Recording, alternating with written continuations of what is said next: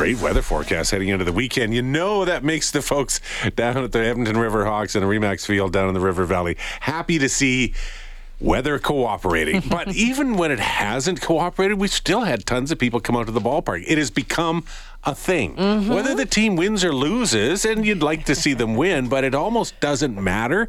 It's the experience, and it's the time in a ballpark in a beautiful setting in the summer, and it's just drawing lots of people. Steve Hogel is the general manager of the Edmonton Riverhawks. He's uh, welcome to the show this morning, Steve. Hi. Hi, you two. How you doing? Pretty good. good. How are you guys doing down there? Oh, outstanding. Well, we're uh, hunkered down for another wild weekend, and uh, it's going to be a little baseball goes Bollywood tonight, country night tomorrow night with your pals from Kissing, and then a little thing called Hawks and Hounds with Homes Alive Pets uh, come Sunday. And that is where my pal Daryl McIntyre is going to be throwing oh, out the yeah. first pitch. I, I assume so. I haven't heard from you since you texted me about a week and a half ago. Uh, so. you, you know, there's there's uh, a lot of moving parts to a lot of these games, and uh, so it locked you down. Very grateful to have that old flamethrower heating up for Sunday. and, uh, yeah, so you are definitely in, and uh, you're going to have a posse.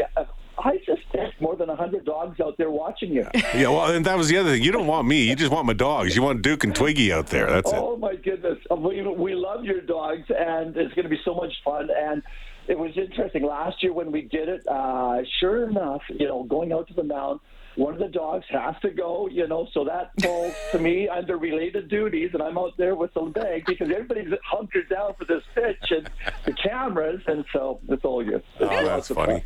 That is funny. I, we'll get some details on exactly how this is supposed to work, so if people have dogs and they want to come down, we'll get some details in a second. But why don't we just talk about the, the Riverhawks and, and how people seem to have, have grabbed onto this? Is why? What? What? There have been other ball yeah. ball teams down there, man.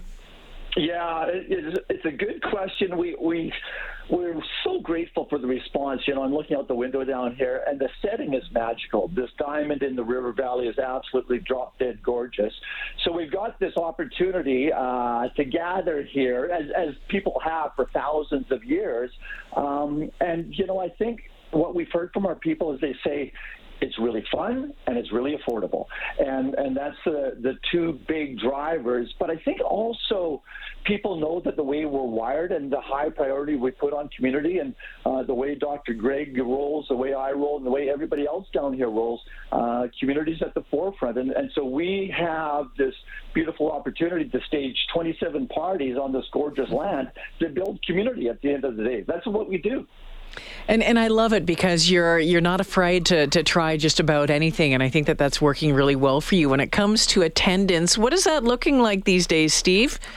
Yeah, we're closing in on an average of four thousand a game, so we're we're really happy with that. We've had a couple around seven thousand. D-Mac, you mentioned the, the wonky weather and, and not keeping people away. On Canada Day, we had uh, almost seven thousand on a rainy day, you know, so uh, yeah, we've been really moved by the response. Well, it's, and, and how does that compare with the rest of the league, which, you know, it's the you're in the West Coast League, so this is basically summer ball for college kids, so it's not like the Edmonton Trappers. It's not triple A professional baseball from years ago, but it is enough to draw people out. But how how does your attendance compare to other teams in the league?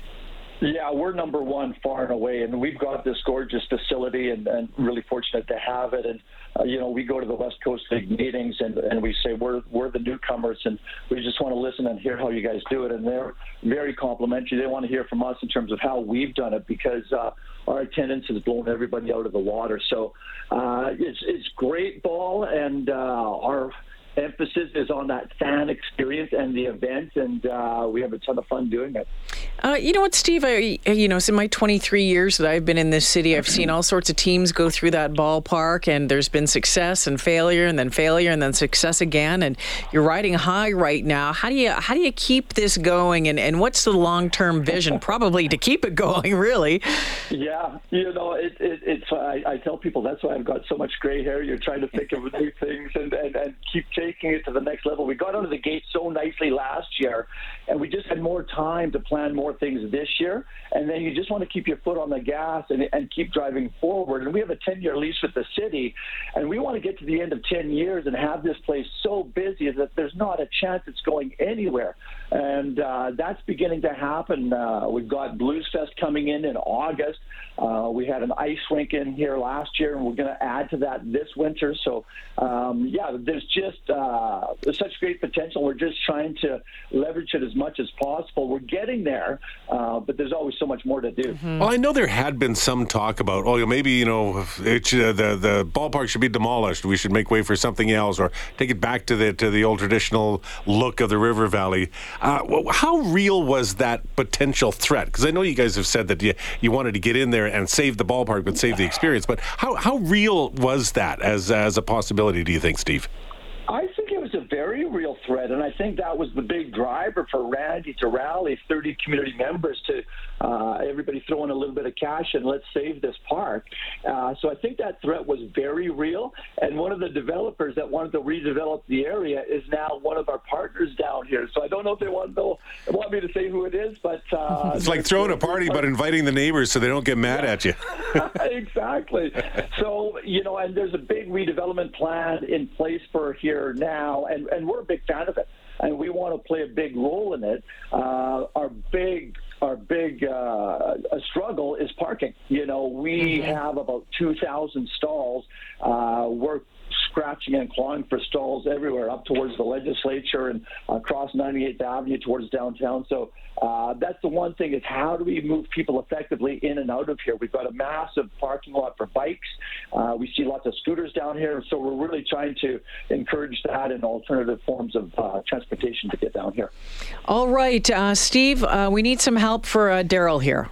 Okay. Uh, is it, uh, help like for throwing the ball, or for what I do with my dogs when I get there? Which, what are you looking you know, at here? I would I would probably be of more help on the dogs, because I'm surrounded by great baseball people who take care of the baseball, and I'm more focused on that fan experience, the business, the community. Um, so so we can get some help for you. You can get down here on the bump and, and have a few throws. But uh, hey, I recall you being a pretty good athlete, so I don't have any any uh, concerns about your ability. I left my shoulder a long time ago on a field, so I'm more concerned. So we had a message on the text line, and Jay Lynn seems to think it's a really good idea too, since it's uh, uh, Hawks and Hounds Day, that I gra- I bring one of those chuckers, you know, the little chuckers oh, you put the tennis ball nice. in, you, and, and it saves nice. you. So maybe I, I throw out a first pitch using a chucker instead. I is like that cheating? It. I like it. Yeah. That is not cheating. We have had all sorts of wacky first pitches this year, and so I encourage creativity.